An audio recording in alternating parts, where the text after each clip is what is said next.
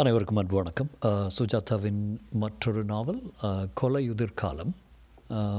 கொஞ்ச காலம் முன்னால் வந்தது அது வந்து பாட் பாட்டாக நேரேட் பண்ணலாம்ட்டு. கொலையுதிர் காலம் பாகம் ஒன்று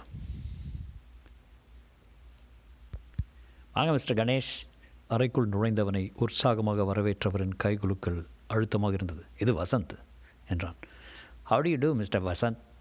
Very well thank you என்று வசந்த் சுற்றிலும் வேடிக்கை பார்த்தான். கணேஷ் அவரை பார்த்தான். குமாரவியாசன். என்ன பெயருது இது? தோற்றத்தில் நாற்பத்தெட்டு வயசை ஒப்புக்கொள்வதில் தயக்கம் இருந்தது. தலைமயிரின் அத்தனை கண்ணங்கரையிலில் நிச்சய சாயம். பின்பக்கமாக தள்ளி வாரினதால் அகன்ற நெற்றி பிரதான மூக்கின் கீழ் செப்பனிட்ட செப்பனிடப்பட்ட மீசை தாடி மார்புக்கு குறுக்கே ஐ லவ் மை கம்ப்யூட்டர் என்ற டிஷர்ட் லம்பாடி பாவாடை போல ஏராளமான பேண்ட்டு மணிக்கட்டில் செப்பு வளையம் செருப்பில் ராஜஸ்தானம் சிரிப்பில் மஞ்சள் தந்தம். அவங்க நிஜ பேரே குமாரவியாசன் தானே சார்? என்றான் வசந்த். ஆமாம் ஏன் காளிதாசன் ஞாபகம் நாடகம் ஞாபகம் வருது. உங்கள் அப்பா பேர் என்னவா இருக்கும்? மிருத்யுஞ்சன்? அவர் கவனியாமல். நீங்கள் வரப்போகிறதா லீனா சொன்னால் எல்லாம் எப்படி தெரியும் உங்களுக்கு? தெரியாது நான் சந்திக்கலை. தீபக்னு ஒருத்தர் எங்களை கேட்டுக்கிட்டாரு. சொத்து வாரிசு விஷயமா இங்கே ஏதோ தகராறு இருக்கிறதாவும் அவர் முகம் சற்று மாறியது. தகராறு எதுவும் இல்லை மிஸ்டர் கணேஷ். பூரா சொத்துமே அவளுடைய தான் எல்லாத்தையும் அவளிடத்தில் ஒப்படைக்க எப்படா அவளுக்கு பதினெட்டு வயசு வரும்னு காத்துட்ருக்கேன். சரியா ஒரு மாதம் இருக்கிறதா தீபக் சொன்னார் என்றான் கணேஷ். தெரியும் டிசம்பர் இருபத்தி ரெண்டு நீங்கள் வந்ததில் எனக்கு சந்தோஷம் பெரிய ரிலீஃப் பவர் ஆஃப் அட்டர்னி வாங்கியிருக்கீங்களா? தேவையில்ல அவங்களே இருக்காங்களே. அவளுக்கு ஒன்றுமே தெரியாது. அவ ஒரு அவர் அந்த வாக்கியத்தை முடிக்கவில்லை. லீனா என்று கூப்பிட்டார். என்ன சித்தப்பா? என்றது அந்த பக்கம். பார் மிஸ்டர் கணேஷ் வந்திருக்காரே. அஞ்சு நிமிஷத்தில் வரேன்னு சொல்லுங்கள் குளிச்சிட்ருக்கேன். பேசுகிறாங்களா பாடுறாங்களா? என்றான் வசந்த். நிஜமாகவே அந்த குரல் இனிமையாக பத்து பன்னிரெண்டு வயது பெண்ணினுடையது போல் இருந்தது. குமாரவியாசன் தனது பைப்பை எடுத்து அதை அக்கக்காக கழற்றி கம்பியால் குத்தி ஒரு திருச்சரடை நுழைத்து அதன் அந்தரங்க நிக்கோட்டின் காவிகளை சுத்தம் செய்து மீண்டும் பொருத்தி புகையலை கெடித்து பப் பப் என்று பற்ற வைத்து நீலமேக புகை எழுப்பி உட்கார்ந்தார். காத்திருந்தார்கள். திடீரென மிஸ்டர் கணேஷ் உங்களுக்கு பிசாசில் நம்பிக்கை உண்டா? என்றார். கணேஷ் சற்று தயங்கி இந்த காலத்தில் அரசியல்வாதிகளுக்கு தவிர மேற்று என்ன என்ன வேணால் நம்பலாம் சார். ஒன்றுக்கு போயிட்டு வரதுக்குள்ளே கட்சி மாறிடுறாங்க சார். என்றான் வசந்த். ஏய் என்று கணேஷ் அதட்ட அவர் உங்கள் ஜூனியர் இப்படித்தான் எப்போ அறுவை ஜோக்கா அடிச்சிட்டு இருப்பாரா? என்றார் ஞாயிற்றுக்கிழமை தேசிய விடுமுறை தினங்களை தவிர சார் நீங்கள் நம்புறீங்களா என்றான் கணேஷ். சேச்சா பேயாவது பிசாசாவது. சில சமயம் மனுஷங்க தான் பேய் பிசாசு. வெரி குட் நீங்கள் என் கட்சி. வசந்த் அந்த அறை சுவரில் மாட்டியிருந்த வர்ண சித்திரத்தை பார்த்து கொண்டிருந்தான். தாட்டியான பெண்கள் உடம்பில் வஸ்திரம் இல்லாமல் படுத்திருக்க சுற்றிலும் கொழுக் முழுக்கென்று குழந்தைகள் விண்ணில் இறக்கை கட்டி பிறந்து வில்லடித்து கொண்டிருந்தன. ரூபன்ஸா சார் என்றான் வசந்த். அவர் கவனிக்காமல் கணேஷையே கூர்ந்து கவனித்துக் கொண்டிருந்தார். வசந்த் குனிந்து பூச்செண்டு பூவென்றால் மூக்கால் தொட்டு பார்த்தான். அலமாரி புத்தகங்களை ஆராய்ந்தான். எனக்கு அந்த கார்டியன்ஷிப் ரொம்ப நியூசன்ஸாக போச்சு. என் பிஸ்னஸை கவனிக்கவே நேரம் இல்லை இருந்தும் இந்த பண்ணையை பா புறக்கணிக்கலை. பார்த்தீங்களா இல்லை? இன்னும் இல்லை. டைம் இருந்த பூரா சுற்றி பாருங்கள் நிறைய செஞ்சுருக்கேன். இன்வெஸ்ட்மெண்ட் எல்லாம் சாலிடாக செஞ்சுருக்கேன். மஃபத்லால் டாட்டா எஸ்டேட் டியூட்டி ஏதாவது பாக்கி இருக்கா? எல்லாம் அந்த அண்ணன் இறந்தே போதே கட்டி தீர்த்தாச்சு. ஒரு பைசா கிடையாது. புக்ஸ் எல்லாம் சுத்தம். ரொம்ப நல்லதுங்க. பாருங்கள் என்னை பொறுத்த வரையில் இந்த ப்ராப்பர்ட்டியில் நான் கார்டியனுங்கிறதுக்கு மாதம் ஒரு ரூபா சம்பளம் போட்டுக்கிட்டேன். எதுக்கு? எனக்கே நிறைய பணம் இருக்குது வாஸ்தவம். அந்த உயில் காப்பி இருக்குதா? மெட்ராஸில் இருக்கு. ஏன் பார்க்கணுமா? இல்லை வேறு யாராவது கிளைம் கிளைம் உண்டா அப்படின்னு தெரியணும். சேச்சா எல்லாம் லீனாவுடைய தான் அது பிரிக்க முடியாத அழிக்க முடியாத சொத்து. ஆயிரத்தி எண்ணூற்றி ஆறிலிருந்து ரெக்கார்ட்ஸ் எல்லாம் இருக்குது பொழுது போகலைன்னா எல்லாத்தையும் பாருங்கள் லீனா தான் ராணி. அதை பற்றி கருத்து வேறுபாடே கிடையாது. ஆனால் ஆனால் அவர் யோசித்தார்.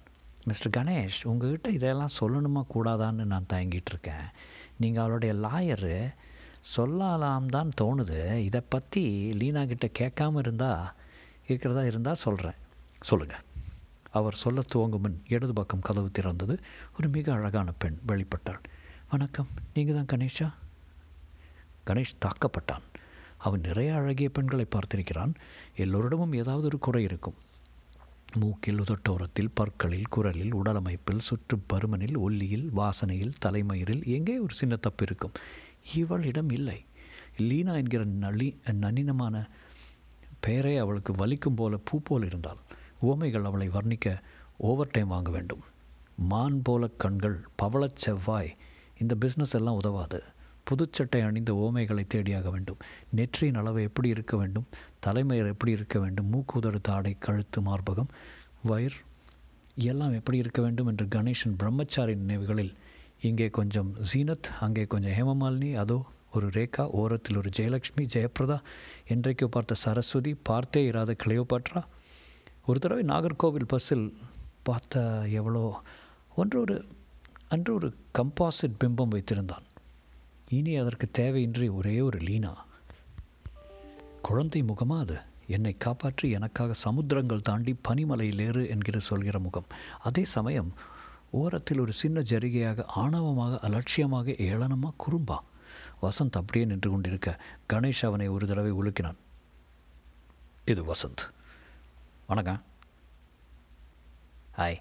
என்று வசந்த் சொல்ல நினைத்து அதற்கு பதில் என்று காற்று தான் வந்தது.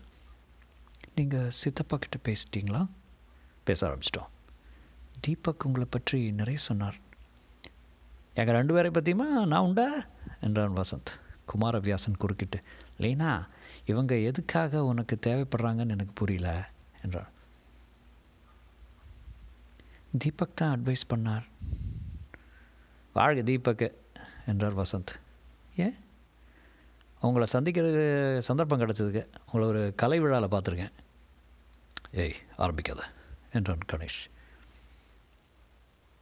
என்ன சாப்பிட்றீங்க காஃபி என்று அவள் எழுந்திருக்க வசந்த் நீங்கள் போகாதீங்க இப்போ தானே உள்ளே வந்தீங்க காஃபியாக முக்கியம் உட்காருங்க உட்காருங்கண்ணா லீனா காலர் வைத்த சட்டை அணிந்து அதை இடுப்பில் முடித்திருந்தாள் டெனம் ஜீன்ஸ் அணிந்திருந்தாள் உட்கார்ந்தாள் கழுத்தில் ஒரே ஒரு பட்டர்ஃப்ளை சங்கிலி போட்டிருந்தாள் ரூமே இங்கே வந்தப்புறம் நீங்கள் வந்த அப்புறம் பிரகாசமாக இருக்கே அவள் குழந்தை மாதிரி புன்னகைத்தாள் அப்பட்டமான முகம் அவளை பாதிக்கும் என்று சு தோன்றவில்லை. தான் அழகாக இருக்கிறோம் என்கிற பிரக்ஞை அவளுக்கு இருக்குமோ இல்லையோ என்று பற்றி சந்தேகமாக இருந்தது.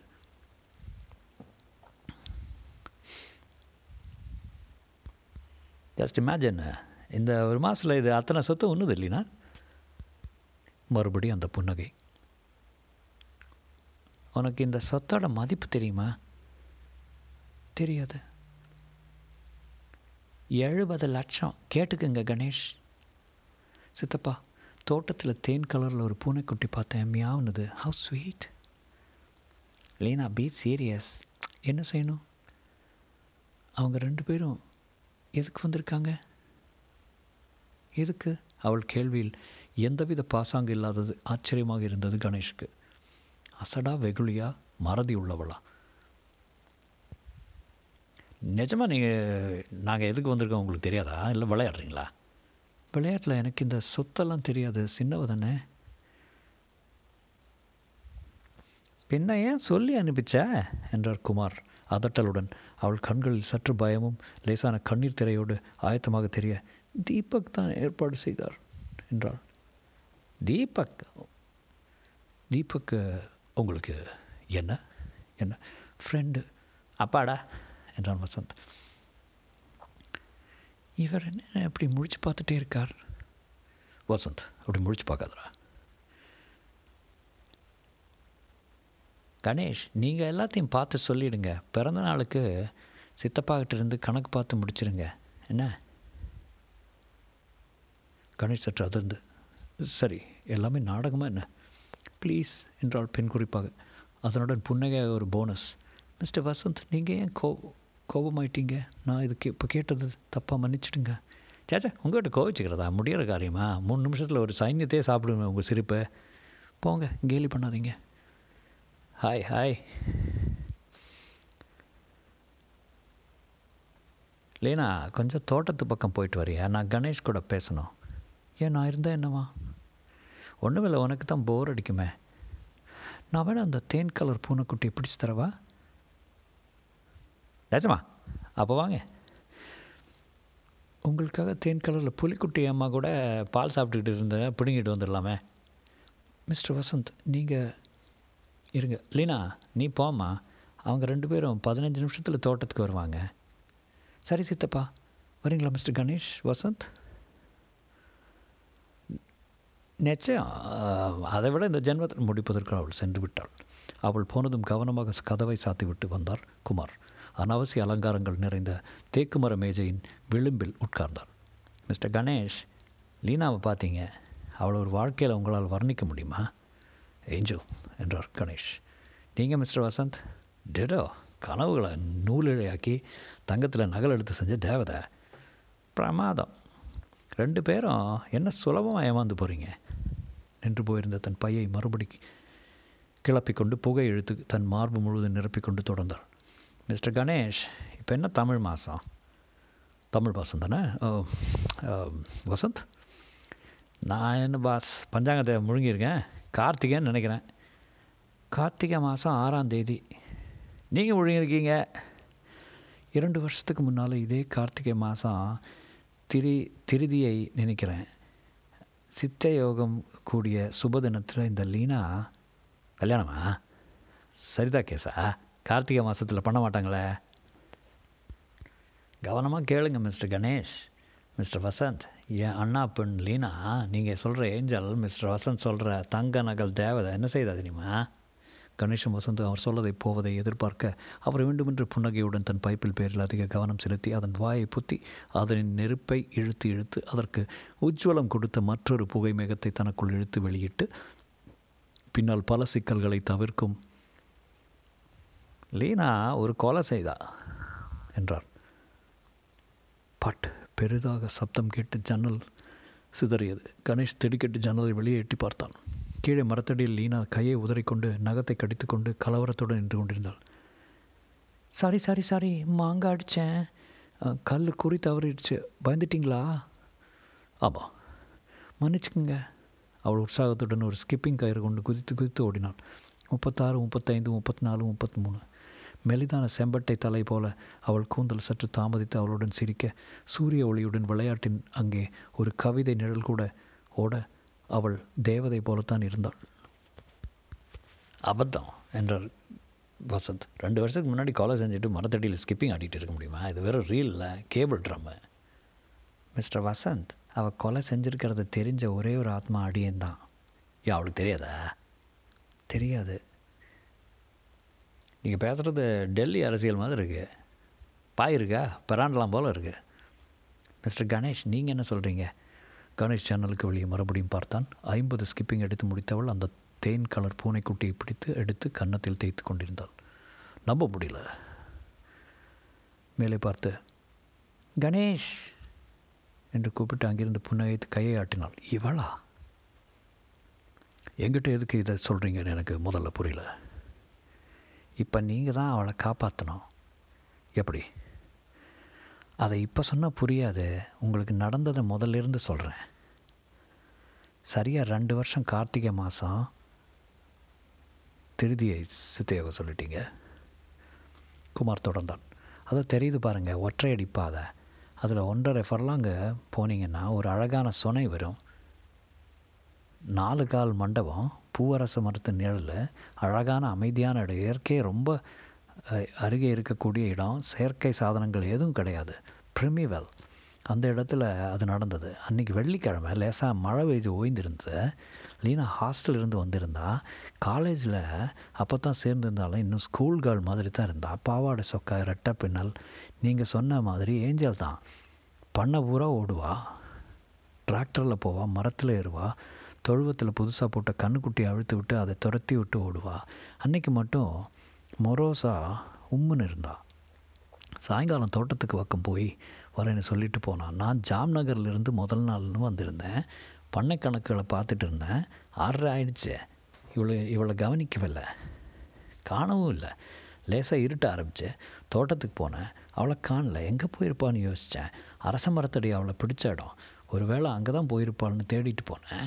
அப்போ என்கிட்ட ரூபின்னு ஒரு அல்சேஷன் இருந்தது. அது முன்னாலே ஓடுது நான் பின்னாலே ஓடினேன். இருட்டுச்சு. அந்த மாலையை மறக்கவே முடியாது மிஸ்டர் கணேஷ். இப்போ கூட ராத்திரி சொப்பனங்கள் அந்த காட்சி வேறு ரூபத்தில் திரும்ப திரும்ப வர்றது. தூக்கம் உதறி போய் உடம்பெல்லாம் வேர்வை நனைஞ்சு எழுந்து ஒன்று உட்கார்ந்துருவேன். ரெண்டு சரின சாப்பிட்டா தான் மறுபடி படுக்க முடியும். பைப்பை மறுபடி பற்ற வைத்த அவர் விரல்களின் இடையில் தீக்குச்சி நடுங்குவதை கண கணேஷ் கவனித்தான். மரத்தடியில் மண் பாதையில் லீனா தரையில் உட்காந்துக்கிட்டு விசிச்சு விசிச்சு அழுதுட்டு இருந்தா. நான் போய் ஏமா கண்ணே என்னாச்சு உனக்குன்னு அவள் தலையை திருப்பினேன் திக்குன்னு ஆயிடுச்சு. அவள் முகம் பூரா வீங்கி போய் ஒரு மாதிரி மஞ்சளாக மூக்கில் இருந்து திரவம் ஒழுகுது அப்புறம் சட்டை பாவாடியெல்லாம் ரத்தம். உனக்கு என்னம்மா ஆச்சுன்னு கேட்டால் பதில் சொல்ல தெரியல. இன்ன வரைக்கும் அவ அதுக்கு பதில் சொல்லலை. நான் முதல்ல யாராவது இவளை பிடிச்சு பலாத்காரம் பண்ணியிருக்காங்கன்னு முடிவு கட்டினேன். இருந்தும் அத்தனை பேர் ரத்த ரத்த திட்டு உடைகளில் எப்படி வந்திருக்குன்னு தெரியல. இதற்கிடையில் ரூபி குலைச்சிக்கிட்டு காலை தேய்ச்சி தேய்ச்சி மூந்து பார்த்துக்கிட்டு என்னை பிழிச்சு இழுக்கிறது மேல அவளை ஆசுவாசப்படுத்தி உட்கார வச்சுட்டு ரூபியை தொடர்ந்து போகிறேன் அங்கே இருந்து ஒரு நூறு நூற்றம்பது அடி தூரத்தில் பத புதரில் ஒரு பிரேதம் கிடந்தது. மிஸ்டர் கணேஷ் அந்த மாதிரி ரத்தம் இழந்த உடலை நீங்கள் பார்த்துருக்க மாட்டீங்க. சாக் பீஸ் மாதிரி. சப்பி போட்ட மாங்கொட்டை மாதிரி. ஈஜிஷியன் மம்மி ம இஜிப்சியன் ம மம்மி மாதிரி திடுதிப்புன்னு உடம்புல இருக்கிற அத்தனை திரவங்களையும் ஒரு ராட்சச சைஃபன் வச்சு உறிஞ்சி எடுத்துக்கிட்ட மாதிரி செத்து கிடந்த உடல். உடலில் இருந்து அத்தனை ரத்தம் என்னாச்சுன்னு ஆச்சரிய ஆச்சரியப்பட்டு போட்டு இருக்கிறது எனக்கு சட்டுன்னு லீனாவோட உடையில் அந்த ரத்தத்திட்டு தான் ஞாபகம் வந்தது.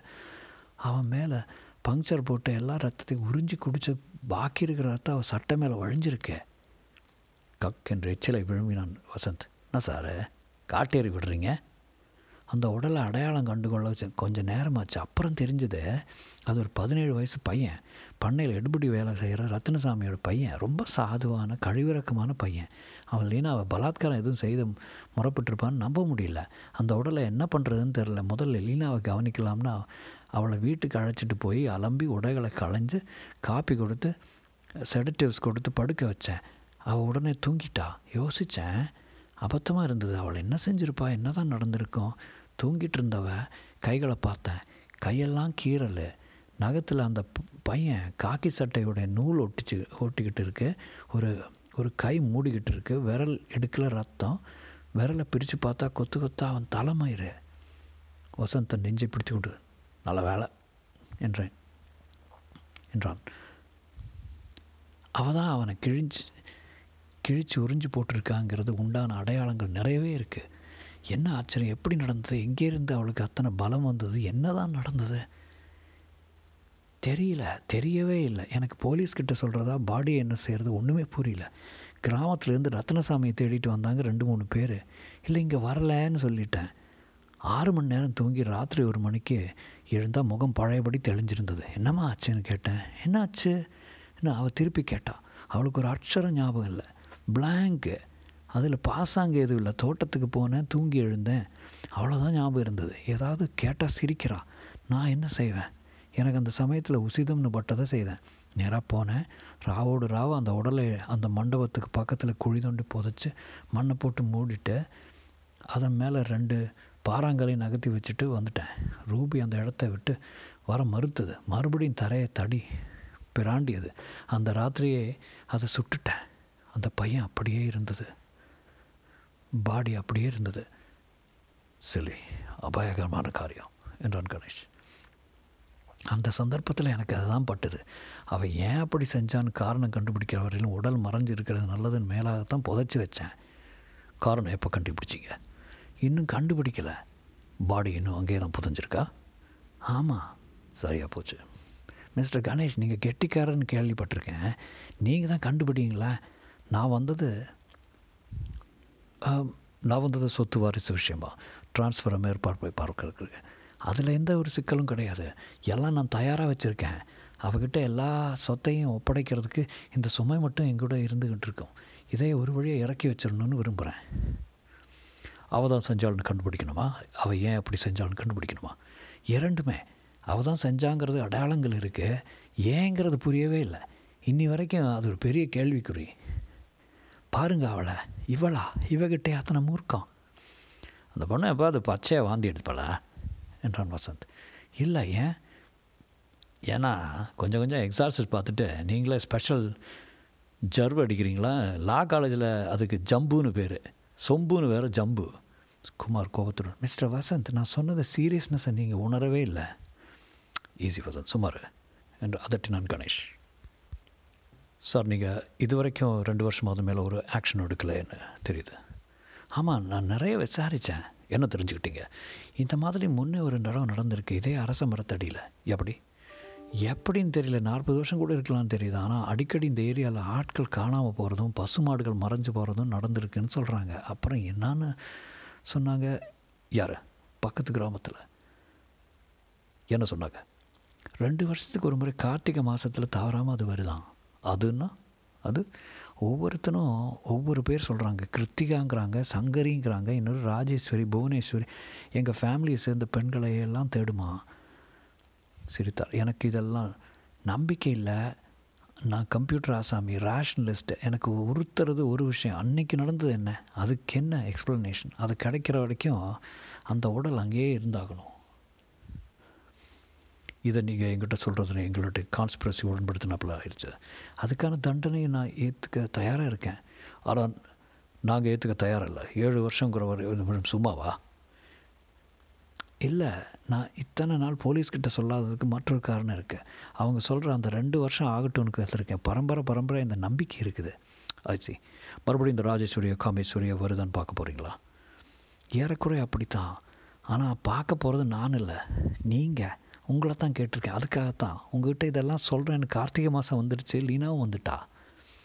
என்ன சொல்கிறீங்க ராத்திரி தோட்டத்தில் உலாத்தி ஏதாவது பேசு. காத்தவராயன் வந்து பிடிச்சி பாடியில் போட்டு ஏ சார் அடுத்த பஸ் எப்போ? பயப்படுறீங்களா? பயமா? ஹே இருந்தாலும் உள்ளூர் கண்ணுக்குட்டி உதைக்கும். நாங்கள் ஏதோ ஹைகோர்ட்டில் வாதாடுற ஜனங்க. நீங்களே இருந்து விசாரித்து வரோம் என்றான் கணேஷ். எனக்கு பிஸ்னஸ் துரத்துது பம்பாய் போயாகணும் திரும்ப இந்த தேதிக்குள்ளே வந்துடுவேன் அதுக்குள்ளே எதுவும் நடந்து விடக்கூடாது. நடந்து விடாமல் நீங்கள் பார்த்துக்கிட்டா விசி மிஸ்டர் கணேஷ் எனக்கு ஒரு விதத்தில் லீனாவை பற்றி கவலையாகவும் இருக்குது என்ன தான் என் நான்சென்ஸாக இருந்தாலும் சின்னதாக எனக்கு கொஞ்சம் சந்தேகம் வர ஆரம்பிச்சிடுச்சு லீனா அவள் எல்லாரையும் போலவா இல்லையா? சில வேளையில் அவள் செய்கிற காரியங்கள் வினோதமாக இருக்கும். கட்டெரும்பு பிடிச்சான்னு வச்சுங்க அதை தனித்தனியாக மூணு பாகமாக்கி காலெல்லாம் பிச்சிருவாள் வண்ணத்து பூச்சியோட இறக்கைகளை பிச்சு பாக்கி இருக்கிற புழுவை நெளியை விட்டு ஊசியால் குத்துவாள் நத்தை எடுத்து வெந்நீரில் போட்டு மிதிப்பா. சரி சரி. எல்லாத்தையும் சொல்லி ஆகணுமா? காலையில் நான் சாப்பிட்ட காலையில் நான் சாப்பிட்ட பஜ்ஜியெல்லாம் வெளியில் கொண்டு வந்து மதுரை பார்ப்பீங்கள உள்ளூர சின்ன சின்ன வயலன்ஸ் ஆகிட்டு இருக்குது அதுக்காகத்தான். நீங்கள் எப்போ பெம்பாய் போக போகிறீங்க ரெண்டு நாளில். பார்க்கலாம். ரெண்டு நாள் இருக்கும். அதுக்குள்ளே விசாரித்து பார்க்குறோம். உங்கள் சந்தேகங்களில் ஏதாவது ஆதாரம் இருந்ததுன்னா தெரிஞ்சுக்க முயற்சி செய்கிறோம்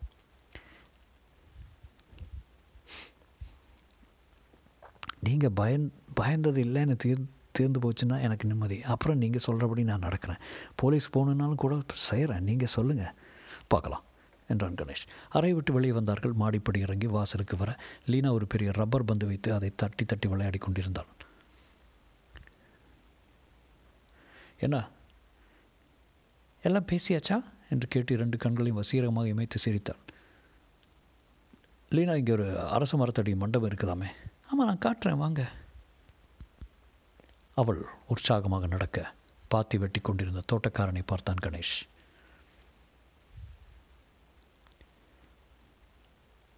வசந்த் அந்த ஆள்கிட்ட ஒரு கடப்பாறை இருந்து வாங்கிட்டு வா.